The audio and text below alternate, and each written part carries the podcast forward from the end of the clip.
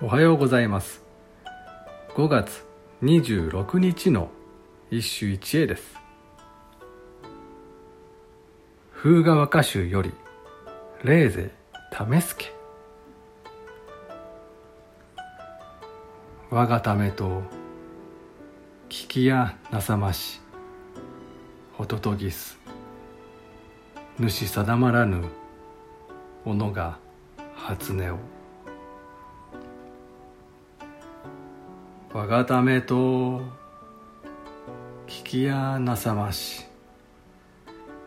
ホトトギス主定まらぬ己が初音を。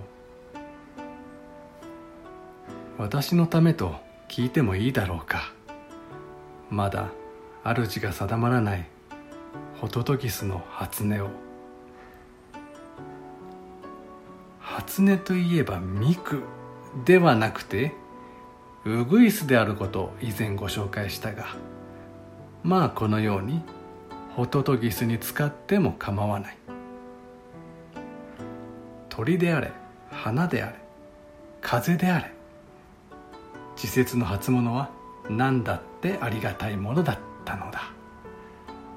この辺中世の貴族と江戸っ子は何ら変わりがない。さて歌であるが何とももどかしい。